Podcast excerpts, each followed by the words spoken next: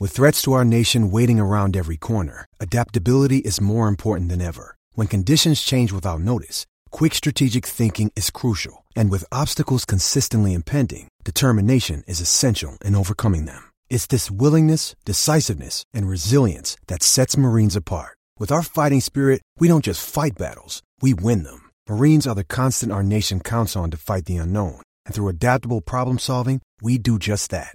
Learn more at marines.com. Love this podcast? Support this show through the supporter feature from ACAST. It's up to you how much you give, and there's no regular commitment. Just hit the link in the show description to support now.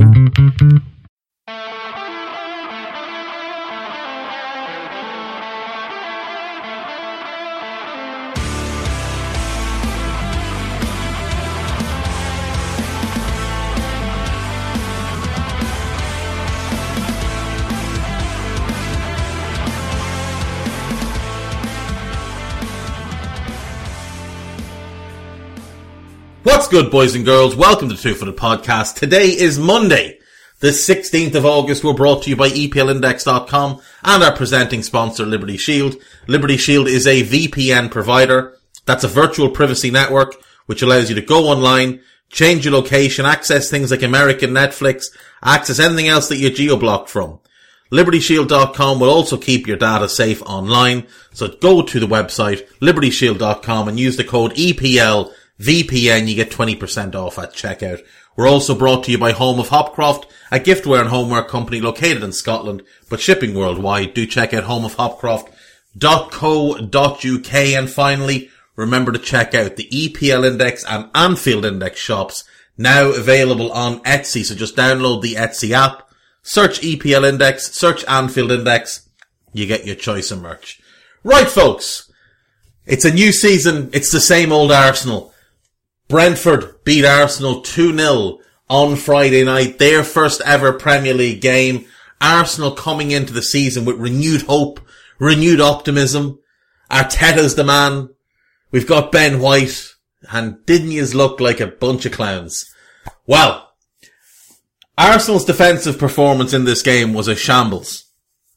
From start to finish, it was a shambles. And to be honest, Brentford were worthy winners. Brentford looked the more dangerous team. They looked the more positive team. Certainly the more aggressive team. Sergi Canos put them one up on 22 minutes. Lovely right footed shot into the bottom corner. Gave Leno no chance. And the second goal from Christian Nørgaard is something I think is going to be problematic for Arsenal this summer, or this season rather. It's a, it's a long throw into the box. All it is, is a big lump into the box. And I genuinely don't know what the Arsenal defence is doing. They're all over the place. They're at sixes and sevens. None of them can deal with the high ball. None of them can deal with the bounce. Ben White gets completely caught underneath it. He was bullied throughout. I mean, Ivan Toney absolutely rinsed the poor fella. And uh, I think he's got Lukaku next, which should be fun. But Arsenal's defence was just all over the place. Now they started with Callum Chambers at right back. My assumption is the more defensive right back in there to protect Ben White a little bit. It didn't work. Chambers was poor. He was hauled off, um, for, I think Nuno Tavares come on for him.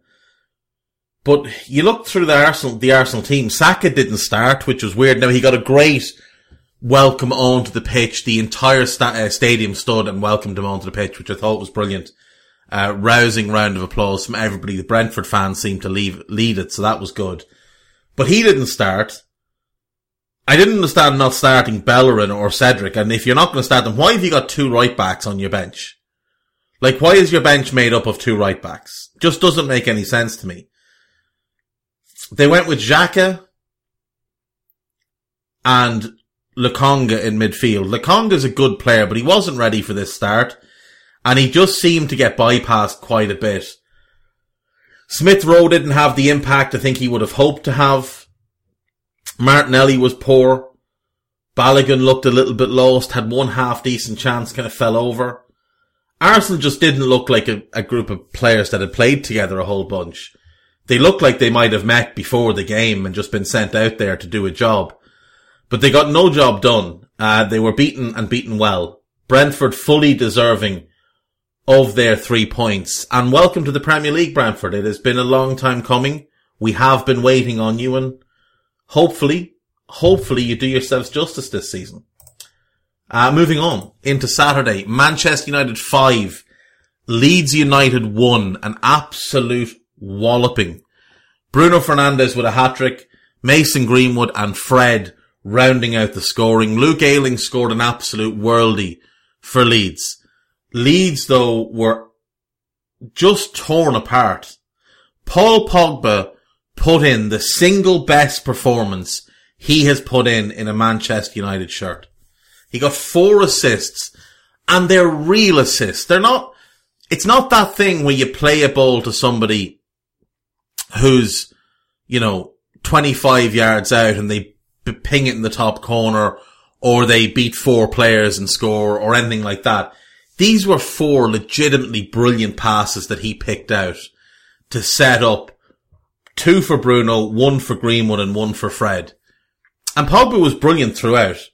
His ball progression was obviously great, but he worked really, really hard.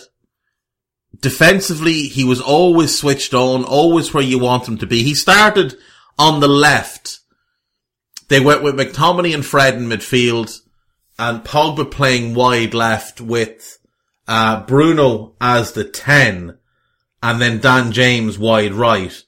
But he was given freedom to drop into midfield and roam and he popped up all over the place. And his understanding with Bruno was tremendous. Now Bruno scored three really good goals. The second of his goals, I would massively put the blame on Luke Ayling, who's on the line. It's a dribbler of a shot towards him after Bruno cuts back to throw the goalkeeper off. He mishits the shot. Ayling should, should clear that. There's no doubt. Ayling was dreadful. Liam Cooper was dreadful. Struijk was dread. Leeds defense, just the whole lot of them. Dallas, the lot. They were awful. You wouldn't see that type of defending at League One level. It was so, so poor. And I said last season, I didn't think Ayling and Cooper were Premier League players. Fine as squad players, but not as starters. And again, they've just, you know, they've doubled down on how poor they were at times last season.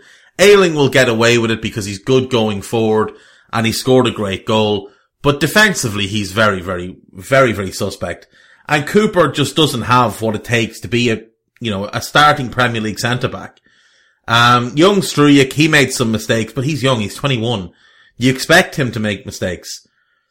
I thought it was odd that Calvin Phillips didn't start. Now, maybe he just hasn't had as much run in pre-season as Bielsa would like, but he also didn't come off the bench. It was just flat out weird. Um, also thought it was strange that Firpo didn't start at left back. Dallas did not have a good game at all. But no Leeds player did. No Leeds player comes away from that game with any credit. They were soundly beaten. It could have been more. United were toying with them at times and seemed like at any point they could go up another gear. Now it wasn't all flawless from United. A couple of shaky moments defensively. But all things considered, well worth their 5-1 win. And they got to unveil Rafael Varane before the game. That deal finally done. Only took them, you know, seven years I think they've been trying to sign him. But great for them to finally have him in the door. In credit to Lindelof, he played really well. He got an assist set up one of the Bruno goals. Um, so he made a case that, you know, maybe he's the one that stays with Varane. We know it's not going to be. We know it's going to be Varane and Maguire. And then Lindelof as your third centre back is a pretty good situation for United to be in. Into the 3pm kickoffs then. Leicester City 1, Wolves nil. Uh, Jamie Vardy with the only goal of the game. Nice little flick, uh, from a good cross from Ricardo Pereira, who made the goal with a moment of genius to beat two defenders over on the touchline. Um, Vardy, I thought looked very, very lively. I thought Leicester in general looked very controlled in this game. They had to play with Amartey next to Söyüncü at centre back because they're without Fofana, obviously. Uh, he's injured. Jonny Evans injured and they just, they felt like Vestergaard seemingly wasn't ready to start. He did come on and they moved to a back three.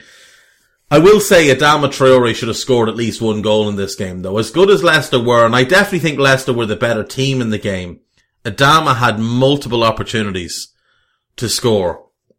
One great opportunity when he broke through the middle and went through one on one, but put his shot wide. Another that he made himself, uh, beating Vestergaard to a, to a high ball, taking it down, and a powerful shot that he got away, but just not not good enough. I think Leicester showed a couple of flaws, but all in all, I do think they deserve the win.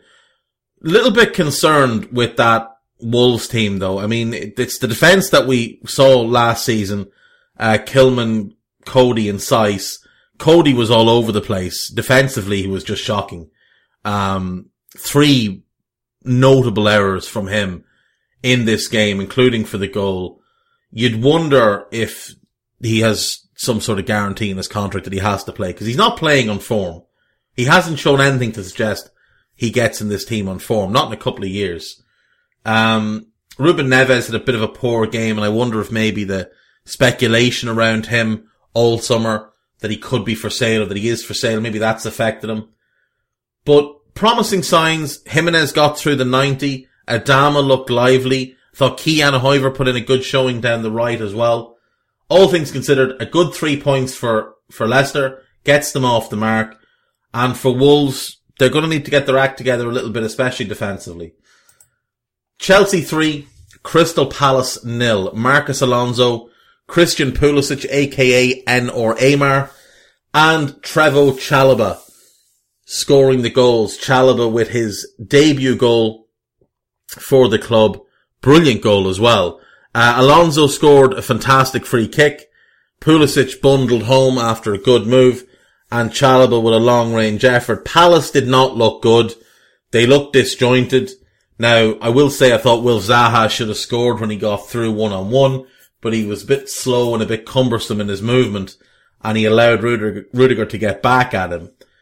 Chelsea showed a lot of squad depth with the team they started and then what they were able to bring on, the likes of Reece James, uh, Chilwell, Havertz, Hudson Odoi, Abraham, Thiago Silva, Kurt Zouma, all on the bench. Whereas, you know, Palace don't have that. They had Robert Steele, Robert Street, Reece Hannam, Scott Banks, uh, Jesser and Rak-Sakyi, th- those type of players on the bench, young players, academy graduates. Palace have got a long road ahead this season because obviously big turnover in the squad new manager, new style of play, new direction for the club. Looked a little bit thrown together in this game. Didn't look like a team that had really um, got a lot of reps in as a unit. Ward, Kouyaté, Guehi and Mitchell as a back forward obviously never played together in a, in a real game before. Ayew, Riedewald, McArthur and Schlupp all players that were there last year, that's kind of where you were hoping they'd get some sort of experience continuity. Midfield looked a mess. Uh, Zaha played up front with Mateta, who I think went off injured. Um, Chelsea, good value for the win. Should have been a couple more. Should have got at least one or two more. But like I say, Palace should have scored at least one. Well, no, just one. Let's be fair. Palace should have scored one. Well beaten on the day.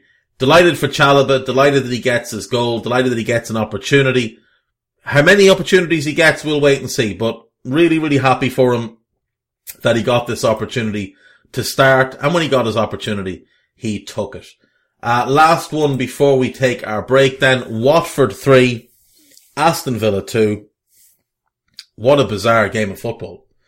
Um, Watford go one up after 10 minutes. Bonaventura. Ismaila Sarr makes it two on 42.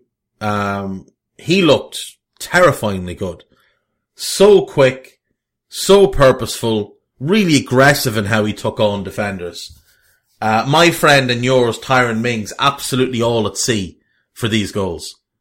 Positional sense of a wheelie bin. Didn't know where he was meant to be, didn't close down runners, just allowed people to run into space, allowed them to run towards goal, and didn't try and pressure them. Very, very poor from Mings. Uh, Chucho Hernandez, Cuco Hernandez, I don't know. He made his debut after about, it's been, it's been at least four years, I think, since Watford signed him. I have to check this as I'm talking. But Watford have been waiting for this kid to get a work permit since 2017. he'd been with Granada. They'd brought him over from Deportivo Pereira, who was his youth team in, or the, the team he came through the academy of in Colombia. Um, Watford brought him in in 2017. He's played for Huesca, Huesca, Mallorca and Getafe over the past four seasons. Um, he is super talented. And he showed why they've been waiting so long on him, why he wasn't one that they looked to sell before he got his work permit, as has happened with a couple of other players at the club. He was just tremendous when he came on. Scored a brilliant, brilliant goal. Worked down the left, cut back inside onto his right foot, and just bent a shot past Emi Martinez into the far corner. Absolutely tremendous goal. And Watford were really good value for their 3-0 lead.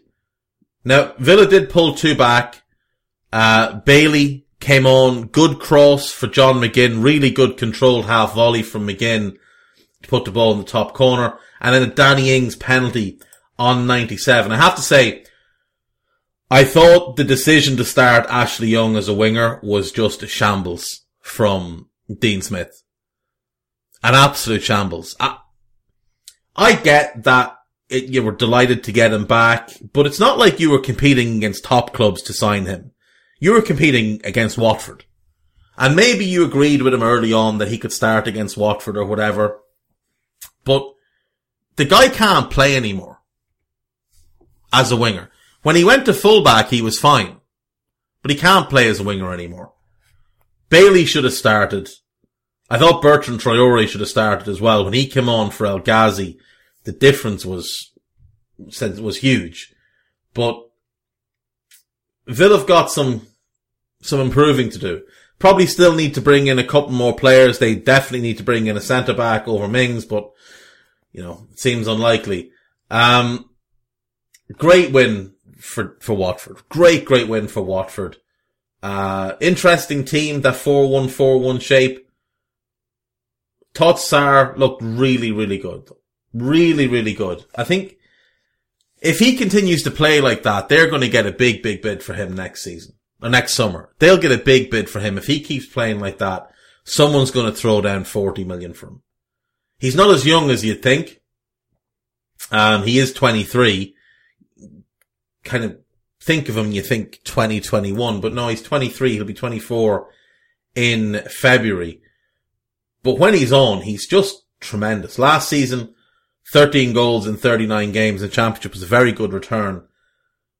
Started off this season though and, and tormented Villa. Absolutely tormented Villa. Was the best player on the pitch for me. Um, and Villa, like I say, they, they just couldn't cope with him. Targett couldn't cope with him. Even when Young went to left back, he struggled with him. He, he had a bit more nous and a bit more knowledge. Plus Sarr had gotten tired. But he had more of an idea. But Targett, Matt Targett could not deal with Ismaila Sarr at all and got no help from Mings. None whatsoever. Uh, we'll take a quick break. When we come back, we'll rattle through the other five games from this opening Premier League weekend. See you in a few.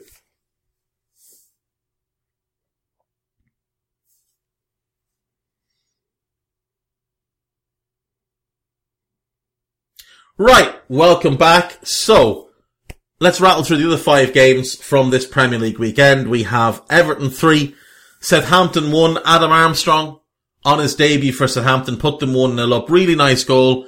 Michael Keane made an absolute hames of things, but Armstrong onto it quickly and a really, really good finish past Jordan Pickford. Richarlison would make it 1-1 in the 47th minute as, Everton came out into the second half. A bit more lively, a bit renewed. Rafa, Rafa obviously made a difference at half time. And Richarlison, to be fair, good reactions, gets his foot to the ball when maybe defender should have, no, not definitely, defender should have done better. But Richarlison, to his credit, gets to the ball first and makes it 1-1. Abdoulaye Doucouré with a tremendous goal to make it 2-1. Uh, controlled the ball in the box, little turn, gets it out of his feet and just puts it in the top corner. You could have stuck two goalkeepers in there. They weren't saving it. Poor Alex McCarthy had no chance to stop that shot. An absolute rocket off his right foot. And then Dominic Calvert-Lewin makes it three on 81 minutes to wrap up the victory. Well deserved for Everton on the day. Definitely the better team. concerning how light that Southampton team looks.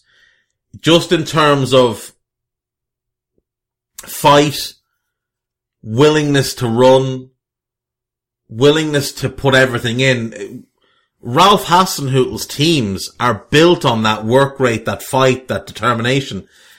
And while Southampton's first half was quite impressive, as soon as Everton came back at them, as soon as Everton grabbed the game back, Southampton just seemed to fold. Interesting team selection. Didn't think Livramento would start. Thought Kyle Walker-Peters would have retained his, his starting spot at right back. Theo Walcott starting in one of those advanced attacking midfield positions. Disaster. How Stuart Armstrong didn't A start or B come on as a sub, I don't know. And then Jack Stephens at centre back when Bednarek is sitting on the bench. Southampton had better players on the bench than they did in the first team. Walker Peters, Armstrong, I would say Elyounoussi could have done a better job than Walcott for sure. Diallo, he came on, to be fair, uh, and Bednarek, all should have been in the team. Maybe not Elyounoussi, but all the others should have been starting. Really didn't understand Ralph's team selection for this one. Thought it was poor. Um, they've got work to do as well now. Obviously, with Vestergaard gone, Salisu becomes the starting left side centre back, which is what they bought him for. But they need depth because at the moment they've only got three centre backs we're talking about, and even at that, Jack Stephens is a, a backup. He's not someone you even want as your third centre back. He's your fourth or fifth centre back when you play a back two.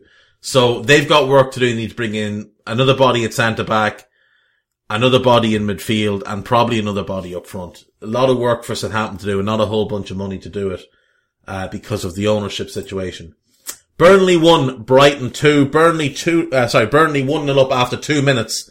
James Tarkowski with the goal. Now I will say I thought this should have been disallowed. He very clearly shoves Neal Maupay to the ground as he makes his way towards the ball. For me, that's a, that's a disallowed goal. It's a foul. It should, the goal should have been disallowed. Burnley played quite well. Uh, this was a weird game. Burnley's first half performance was impressive. They created a couple of good opportunities. We saw Gudmundsson hit the post. Chris Wood had a half chance. But when Brighton started to make changes, and Brighton's starting 11 was weird. Webster right back, Duffy at centre back. I mean, yuck. Uh, Alzate as the holding midfielder behind Mwepu and Bissouma. Bizarre. You've basically got three holding midfielders there and you're playing two of them in advanced roles. Credit to Graham Potter though, his substitutions changed the game. He brought on uh, Jakub Moder and he creates the first goal for Neal Maupay. And then he brings on Alexis Mac Allister and he scores the second goal to give Brighton the, the, the victory. Brighton were probably deserving of the victory. It was a fairly even game. Brighton obviously had more of the ball. You'd always expect that with Burnley. But both teams had 14 shots. Brighton were more accurate with their shooting. As is their way. Brighton tend to be one of the more accurate shooting teams in the league. It's one of the things they look for in players is how, not how many times do you score, but how many times do you get the ball on target. The more you get the ball on target, the more opportunity you have to score. Burnley's lack of depth was quite evident here. I mean, they bring on Brownhill, they bring on Barnes, they bring on Vydra. But you're looking at a bench. Erik Pieters is there. I mean, he's late, what, mid, mid thirties now. Bardsley's in his late thirties. Two young players, Bobby Thomas and Lewis Richardson, very, very young, no experience. It's just very light bench. There's no real depth in this Burnley side. The 11 that started is, is their best 11. Pope, Lowton, Tarkowski, Mee, Taylor, Gudmundsson, Westwood, Cork, McNeil, Wood and Rodriguez. The three subs that came on, their players Dyche trusts, and then you've got Nathan Collins, the big money summer signing. That's 15 players. And that's really all you'd want to be using.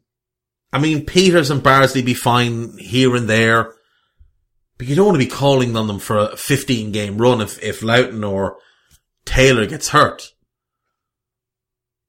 you have to appreciate what Sean Dyche is working with here and what a job he does. Now, I will say for Brighton, they had a couple of players obviously out injured, the likes of Lamptey out hurt, but their squad was noticeably better on the day. The defence aside, the decision to play Duffy was just weird, but obviously Veltman was ruled out injured, so Webster had to play right back and, and Duffy goes centre back, but Webster showing again what a very versatile player he is. Nominally a right side centre back in a, in a, a two, played left of the three last year and now playing right back. So showing good versatility, showing he'll do what's needed for the club and well worth that new contract they gave him in the summer. Liverpool three, Norwich City nil at Carrow Road. The Mo Salah show, absolutely phenomenal from start to finish. Liverpool comfortably the better team. Norwich had their moments, had their spells, no doubt. Maybe could have scored one. Uh, but Liverpool well worth their, well worth their win. Three was, a three goal gap was a little bit flattering. I will say that.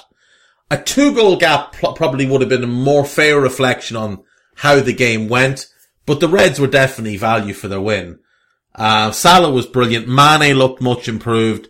Jota scored. Firmino came on and scored. So the attack functioning well.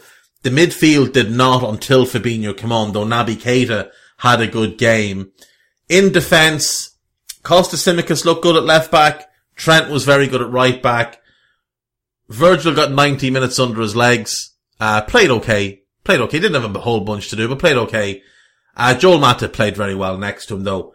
And Alisson Becker good in goal. But I will say to Norwich and their credit, some really good individual performances. Rashica, very, very good. Rupp, Gilmour and Lees-Melou in midfield all played well. I thought Todd Cantwell played alright. The defence had moments of looking lacking in pace at, in the centre back areas. Hanley and Gibson just got turned a little bit easy and couldn't keep up. That's a concern. That might be something they want to address. Giannoulis and Aarons, just a lack of experience. Aarons has one season of Premier League football under his belt, but he's still very young. Giannoulis has never played Premier League football before. And some little bits of naive defending at times. But all in all, I thought plenty for Norwich to be happy about. Plenty for them to take heart from. They probably still have a signing or two to make. But, you know, Josh Sargent came on, got his debut. Uh, Kieran Dowell came on, Adam Idah came on. They did alright when they came on. They caused Liverpool a couple of little worries, just with pace and movement. So if Norwich can add a couple more pieces, one up front and one at centre back it'd be ideal. A, a poacher type up front, if you could get, if you could get Eddie and Nketiah on loan, if he's willing to sign a new deal at Arsenal and go on loan, he'd be perfect.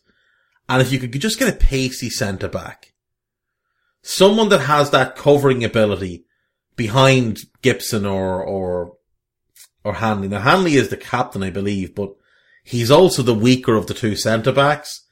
I think Christoph Zimmermann's probably the best centre back at the club, but he's had injury problems and he's had form problems. But if they could just get someone with a bit of pace who could play with Hanley, say, because Hanley will most likely play and with his aerial dominance is probably not the worst thing in the world, but someone with a bit of pace next to him would help them massively. Uh, into Sunday then, and a mad game for for the first Sunday game. Uh, Newcastle two, West Ham four, one 0 Newcastle. Callum Wilson, really good header after great work from St Maximin. Aaron Cresswell makes it one one on eighteen. Uh, a bit of a fluke goal. It was a kind of a cross, but went in without a touch, but looked like it took a touch, and it was reviewed by VAR, and they decided it didn't take a touch. It was a it was a strange one, a very very strange one. Uh, Jacob Murphy made it 1-1. Said Benrahma made it 2, uh, sorry, made it 2-1. Said Benrahma made it 2-2. Thomas Soucek made it, uh, 3-2 after Michail Antonio had missed a penalty. Soucek was first to the rebound. Good save by Freddie Woodman. Newcastle defenders just asleep. And then Antonio himself would make it four just three minutes later. West Ham were very, very good value for their win. It must be said. They were definitely the better team. Newcastle just could not deal at all with Michail Antonio. Really, really could not deal at all with him. Now, they had Jamal Lascelles sitting on the bench who in terms of physique and pace, you would think would be the ideal centre back to deal with him. But Steve Bruce didn't even bring him on. Bruce went with his flat back five that he loves to play for reasons known only to Steve Bruce. Um, I suppose Murphy did play a little bit further forward, but the rest of it was very flat and very dull and very boring. And other than St. Maximin, I don't really want to talk about Newcastle because their defence was a shambles. Their midfield just couldn't get anything going. And St. Maximin was literally a one man show creating things for others. He might be the most individually exciting player in the league. Like when he picks the ball up, people just get out of their seats.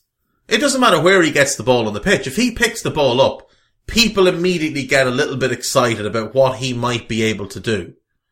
And that's nice to see. But at Newcastle, I mean, look, Wilson's a good player, Almiron's a good player, Shelvey's a good player, Hayden's a good player. But Shelvey and Hayden, Hayden are sitting midfielders. He's got Almiron playing in midfield too far back to make an impact. He's playing the flat back five. It's literally St. Maximin Wilson and everybody else is 30 yards behind them unless Almiron makes a run.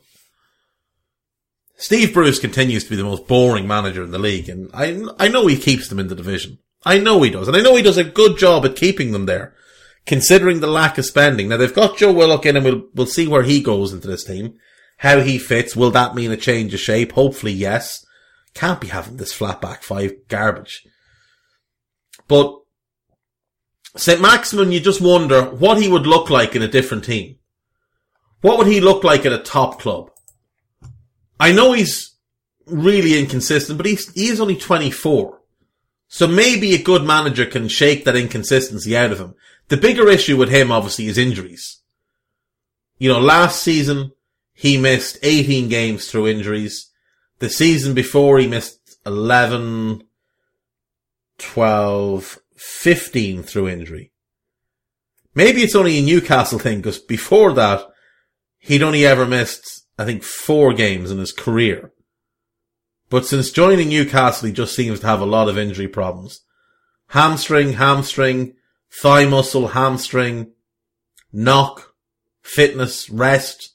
They're weird things to miss games for. Um, ankle injury, calf injury, groin injury. A lot of muscular problems.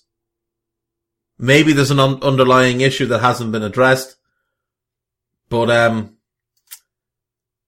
you do think, like, if, if you put him in, if you put him in Jurgen Klopp's team, what would he look like? I, I get that he'd be frustrating to begin with, but if Klopp could harness all that talent, that ability to make defenders look really, really silly, and what is a good final ball when he makes the right decision, that could be very, very interesting. Uh, on to the final game of the weekend then, the big game of the weekend, Tottenham won, Manchester City nil. Uh, Spurs without Harry Kane, City without much of a clue, Spurs were just a better team. Just a better team on the day. There can be no denying it. Tanganga played right back for Spurs, and I think he was the best player on the pitch. I thought he was brilliant at right back. Just really forceful, dominant. Played a few games there last season and looked really good. And I do wonder if Nuno's going to play a back four, and we know Reguilon will be the uh, the right back, or so the left back rather maybe Tanganga right back for that balance is the way, because Doherty can't play as a fullback, so the guy can't defend. And Aurier, I don't think they want him anymore. And let's be honest, defensively, he's been a bit of a train wreck as well. But if Tanganga can establish himself there, you know you're getting Romero in as one of your centre backs. They're still in the mix for another. Now, it may be that Tanganga is playing there as a, as a placeholder in case they get uh, Tomiyasu in, the Japanese international from, from Bologna that they want. So maybe Tanganga is just playing there because that's the style of player they want. But I thought he was brilliant. Um, thought Sanchez looked good. Eric Dier, a couple of shaky moments, probably the weak link in that defence. Højbjerg and Skip in midfield was an interesting combination. Um, it worked. They got through a lot of work. They won the ball back a whole ton and they kept it moving when they could. And they didn't try and take too much out of the ball. Thought Dele Alli played quite well as a number 10, worked exceptionally hard worked exceptionally, exceptionally hard. That might be the hardest working performance of Dele Alli's last four years. And if Nuno can continue to get that out of him, then Spurs are, are going to be in business. Because that kind of performance from Dele will raise the team around him. Um, Lucas Moura and Steven Bergwijn provided pace and width. And Heung-min Son got the goal. And again, pace and width. He played centrally, but was constantly dropping out the wings. City could not cope with the pace and the movement. They couldn't cope with the counter-attack. Spurs cut them apart. Spurs should have won this game by two or three. Let's be really honest with this. Spurs should have won this game by two or three. City's best chance in the game was a Hugo Lloris mistake on a cross, where he came out for a ball he couldn't get close to and Fernandinho got to it first. That was City's best chance in the game, and that was early. They created very little, and Spurs cut them apart on counter-attacks time and again. Jack Grealish made his City debut. He was awful. Absolutely awful. There's a piece on The Athletic trying to make excuses for him, talking about his display being full of charisma. He was garbage. He dived quite a lot. He had a tantrum that he gave away a free kick and accused somebody else of diving. The irony was magnificent. He can't play in a midfield three. He just can't. And they played him in a midfield three with Fernandinho, a pure holding midfielder at this point, and Gundogan, who's, you know, can be that sitting holding midfielder if you need him to be. It's not like he was in there with De Bruyne. It's not like he wasn't getting all the defensive help. He had two lads doing all the running for him. And he still couldn't play in the midfield three. Grealish was just poor. Flat out poor. Sterling was poor. Mahrez was poor. Uh, Mahrez and Cancelo need to go back to whatever barber did that to their hair and demand a refund and, and somebody to fix it. Both of them were poor. Um, Nathan Aké started next to Ruben Dias, which was weird. And, uh, Mendy played, Benjamin Mendy played left back. Gary Neville decided that it was all their fault that City had lost. Um, r- terrified to blame Ruben Dias for anything. I beg you, go and watch Ruben Dias for that Spurs goal. It is some of the worst defending you'll ever see. For starters, he's 10 yards deeper than everybody else. Why? I don't know. Then he finally gets into a half decent position, then he drops deeper again. And then the shot goes through him. Like, it's not a brilliantly hit shot by Son. It's a left-footed shot with a decent bit of pace that Dias should block very, very easily. It goes through Dias who falls over and finds its way into the corner of the net. It is appalling defending. Absolutely appalling defending for all those who decided to use last year to compare him to Virgil van Dijk. He looks more like Dejan Lovren when he plays like that. City were really poor, and I saw City fans after the game doing what they do, crying about it. How are we meant to win the league with this guy and this guy? Right. So the, the three names they mentioned. Mendy, 50 million euro ball spent on him. Aké, 40 million euro ball spent on him. And Fernandinho, who by the way is one of the greatest players your club has ever had. So show him a bit of respect. Oh, and Ferran Torres they were mentioning as well. He's a youngster. You were all over him last season when he scored a few goals. So settle yourselves down. Now, Gary Neville, the, the tactical wizard that he is, came out with the following statement. Kyle Walker is the best defender of the last 15 years at defending the counter-attack. Just think about that for one moment. Kyle Walker, best defender, 15 years. Neville claimed that if Walker had played, this wouldn't have happened. City would have been fine to defend the counter-attack. As if he's able to defend both sides of the field at once. Gary Neville is a fool. An absolute fool. He just is. Uh, he also decided that Harry Kane not playing meant Harry Kane wasn't, was leaving. Maybe he will leave. Doesn't look likely at the moment. Uh, Kane was never playing in this game. The guy only came back to train a few days ago after his quarantine. He's not trained with the full Spurs team yet. So how would he be expected to play? Oh, he's a model professional. Oh, he takes care of himself. Well, I'm not being funny, but Harry Kane is one of the least athletic looking people you'll ever see. And while he might take care of himself, he's constantly injured. Constantly injured. Fair play to Micah Richards. Thought he did a really good job at calling out the hypocrisy from those around him, including Graham Souness. And by the way, Souness's claim that Mason Greenwood was the star of the show. Greenwood played really well against Leeds.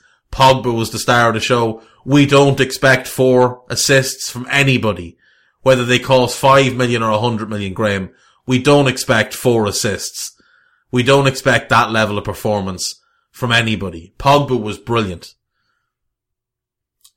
Didn't see you criticise Jack Grealish, who cost more than Pogba. He cost 100 million. Where did he get, where's his four assists? If we expect that, if that's the level of expectation, Mr. Souness, that you have for a 100 million pound player, where was your criticism of Jack Grealish? Not a word. Not a single bad word from any of the Sky pundits about Jack Grealish's stinker yesterday. Not one. Now I told you when he signed, Jack Grealish, the expectation now has to be you're the best player in the league, son. You're the best player in the league. I want to see it every single week. If not, I'm here to call you a failure. Because it would happen to anybody else. Now when Harry Kane signs, all the pressure goes off, but he doesn't have to be the best in the league anymore. Harry Kane would have to be the best player in the league. But for now, that's the pressure on Grealish. Because that's the standard that we've all held Pogba to, myself included. You're the most expensive player in the league. You should be one of the best players in the league. And Pogba's shown flashes, but he hasn't been one of the best players in the league. He'd one season where he was. And aside from that, he's been largely dis- disappointing. So I'm going to hold Jack Grealish to the same standard. Others might not, but I will. He stank the place out at the weekend. He wasn't the only one. Loads of City players were poor. And Pep had himself a stinker as well. Um, that's it then. That is the 10 games run through. Uh, let's see where our man Gareth Crooks has gone wrong in his team of the week this week. He has gone with Alisson Becker in goal. That's fair enough. Didn't have a bunch to do, but what he did, he did brilliantly. He made, made one great save. Uh, Tanganga, fair. Chalobah. Uh, yeah, fine. He scored his goal. He got clean sheet in his debut. We will, that's fine. Uh, he's gone for Van Dijk. So that's a no. Uh, wasn't the best Liverpool centre back, let alone the best centre back in the league. Uh, he's gone for Son. He was excellent. Pogba, Bruno. He's picked Marcos Alonso. He's picked Marcos Alonso purely because he scored a goal. That's the only reason he's done that. Alonso's not in this team. Uh, he's gone Salah, he's gone Greenwood, and he's gone Richarlison. Uh, Van Dijk would be a no and Alonso would be a no, uh, but all the rest is absolutely fine. So, a 9 out of 11, uh, for Garth Crooks. That's actually excellent for him. Normally he's got three or four stinkers. Wonder if he's come up with anything stupid this week. Uh, let's see, blah, blah, blah. Norwich, on the other hand, looked woefully out of their depth. He didn't watch the Liverpool game. He didn't watch the Liverpool Norwich game. Uh, meanwhile, Norwich have spent a season out of the Premier League, but don't seem to have learned any lessons from the sabbatical. They've returned to the top flight with players who might be good enough to win the championship, but I will put money on them not surviving this season the Premier League. Right. I now am officially on the hoping Norwich stay in the Premier League bandwagon just for this idiot to be wrong. Norwich didn't look out of their depth at all. And if you look through that team, Cantwell is absolutely a Premier League player. So is Rashica. Pukki proved last time he was up he could be too. Um, the keepers, Tim Krul's played Premier League for years. Max Aarons is, is a quality player. Billy Gilmour is one of the best young midfielders in the country. Rupp is decent.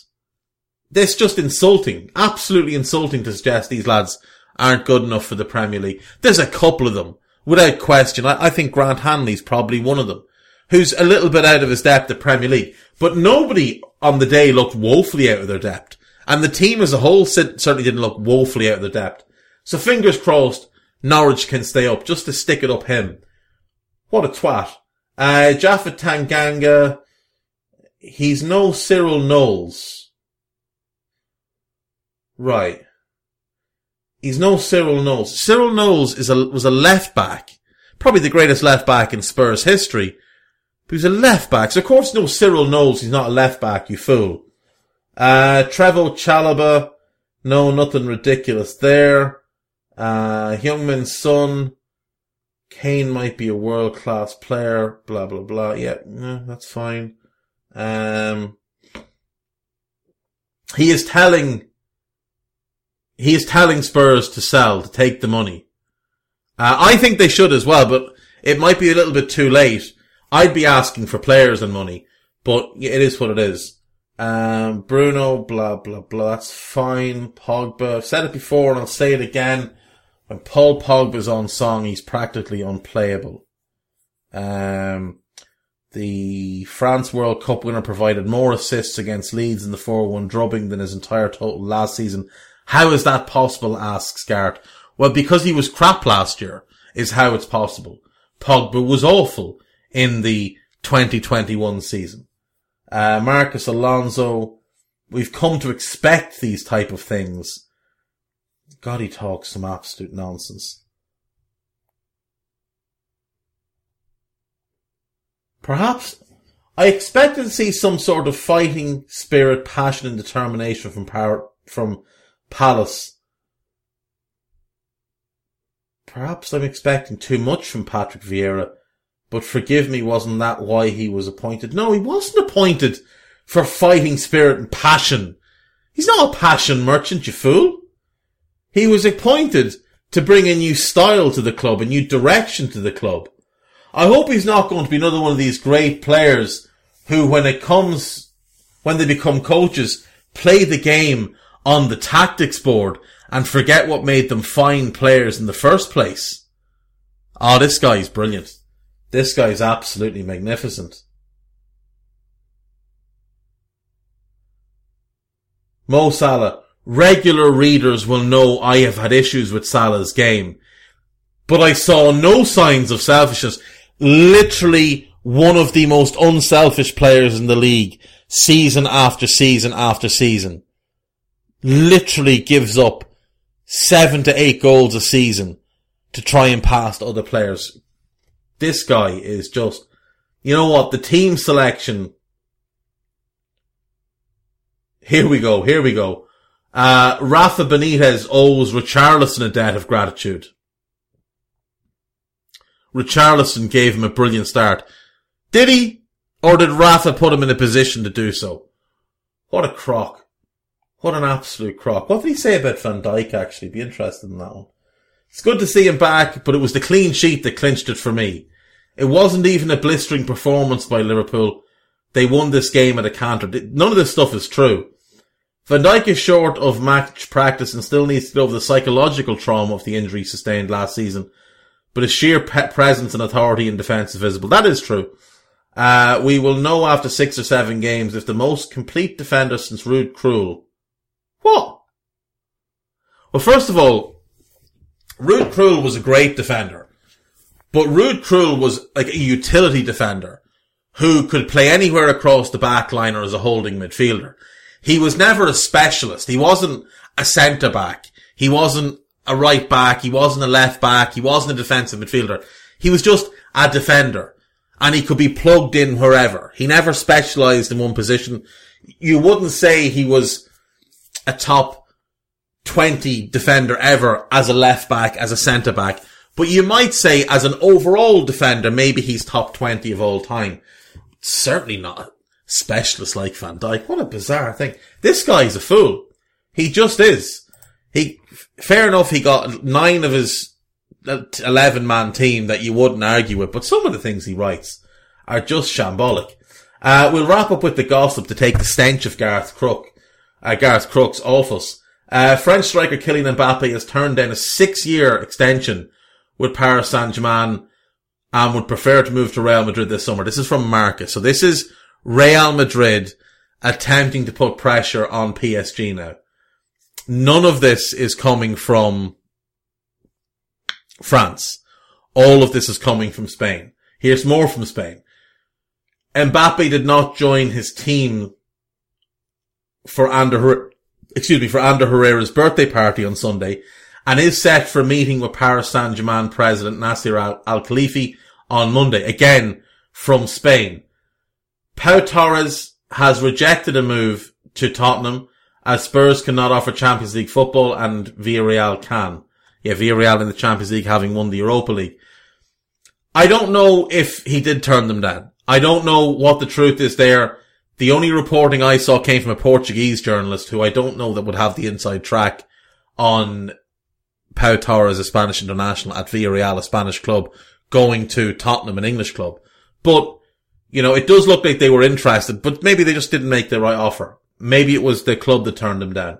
Um, but Spurs clearly looking for the centre back, and that's good to see. Chelsea are looking to sign Jude Bellingham before the window closes as an alternative to Declan Rice. Uh, this seems like tripe because number one, Jude Bellingham and Declan Rice are totally different players. And number two, Dortmund have been pretty clear that Jude Bellingham is going nowhere this year. I would suggest Jude Bellingham is going nowhere next year. I think it'll be 2023 before Bellingham leaves Dortmund. I think they sell, they sold Sancho this year, Haaland next year, and I think Bellingham goes the following year, and then maybe Gio Reyna the one after that. But Dortmund certainly aren't going to cash in on uh, on Bellingham when he's got so much more development to come and so much more about him. So we'll just call that tripe. Uh, Arsenal want to sign Lautaro Martinez and will turn to Antonio Conte if Mikel Arteta is sacked. He's not going to get sacked after one game. Let's be clear. He's definitely not getting sacked after one game.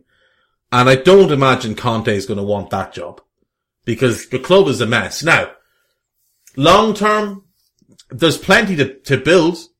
There's plenty to, that you can do there. Like you look at a back three of White, Saliba and Gabriel long term, very promising. Very, very promising. Kieran Tierney is your left wing back is fine. You'll need a right wing back. Uh, you could use Maitland Niles there in the short term and he'd be absolutely fine. Thomas Partey is one of your centre midfield players. Uh, you'll need another because Xhaka is dreadful. And then up front, you've got plenty good options. So yeah, I mean, if Conte walked in, goalkeeper and a proper holding midfielder is probably all he needs to get them turned around and moving in the right direction. But I, I just don't know that they'd be the type of club he'd go to. Don't think he'd get on very well with Edu, who's incompetent. Don't think he'd get on well with that ownership group. And I don't know that they'd be willing to put up with how aggressively ambitious he is. I think that's the best way to put it. He's aggressively ambitious.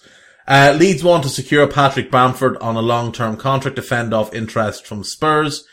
I've said before, if you're looking for a backup for Bam, for, for Kane, Bamford is probably the closest you'll get in the English game.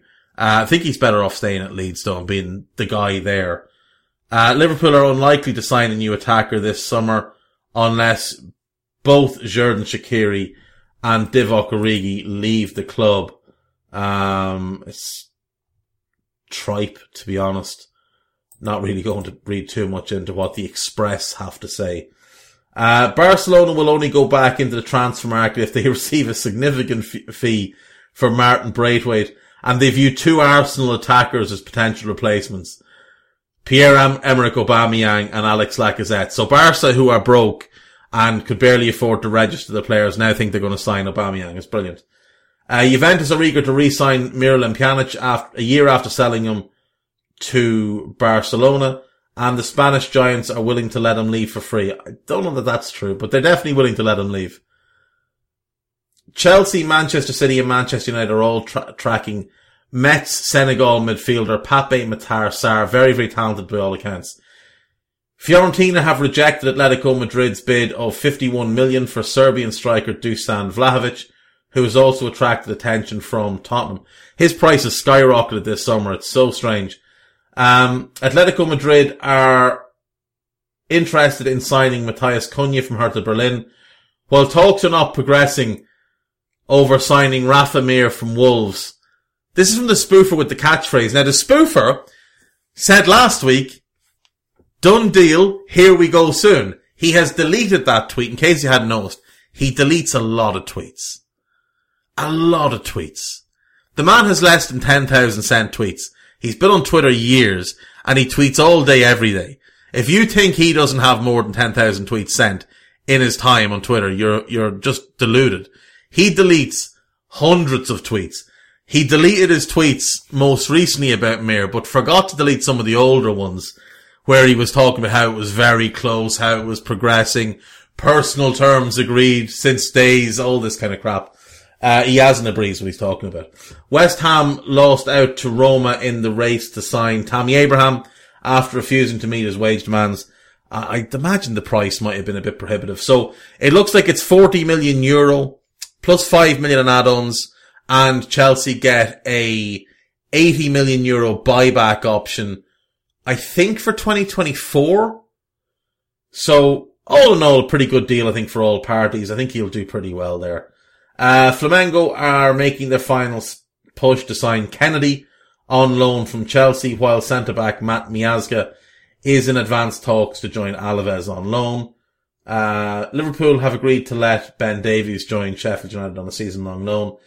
The Blades are willing to let left back Max Lowe go on loan to Swansea, which could see Swansea's Jake Bidwell join Middlesbrough. I don't know why they'd let Max Lowe go on loan. He should be the starting left back. Um, Republic of Ireland midfielder James McLean is a target for Bolton and Wigan after being told he can leave Stoke. I want him to go to Celtic. That's where I want him to go. And that's it then. That is the show. If the sound was weird today or anything was off, apologies. It's all my fault. I do not have Guy Drinkle with me today. Uh, so I'm recording this by myself and we'll be sending it across to Nina Kauser on Anfield Index to put it out. So if any of the sound is wrong, that's on me. Like if it's only in one earphone or anything, that's my fault. Apologies. It will be better Wednesday, uh, when Guy is back. Tomorrow it might just be me by me lonesome again. So that could be messy, but you know, we're doing our best. Uh, thanks for listening. See you all tomorrow. Take care of yourselves. Bye bye.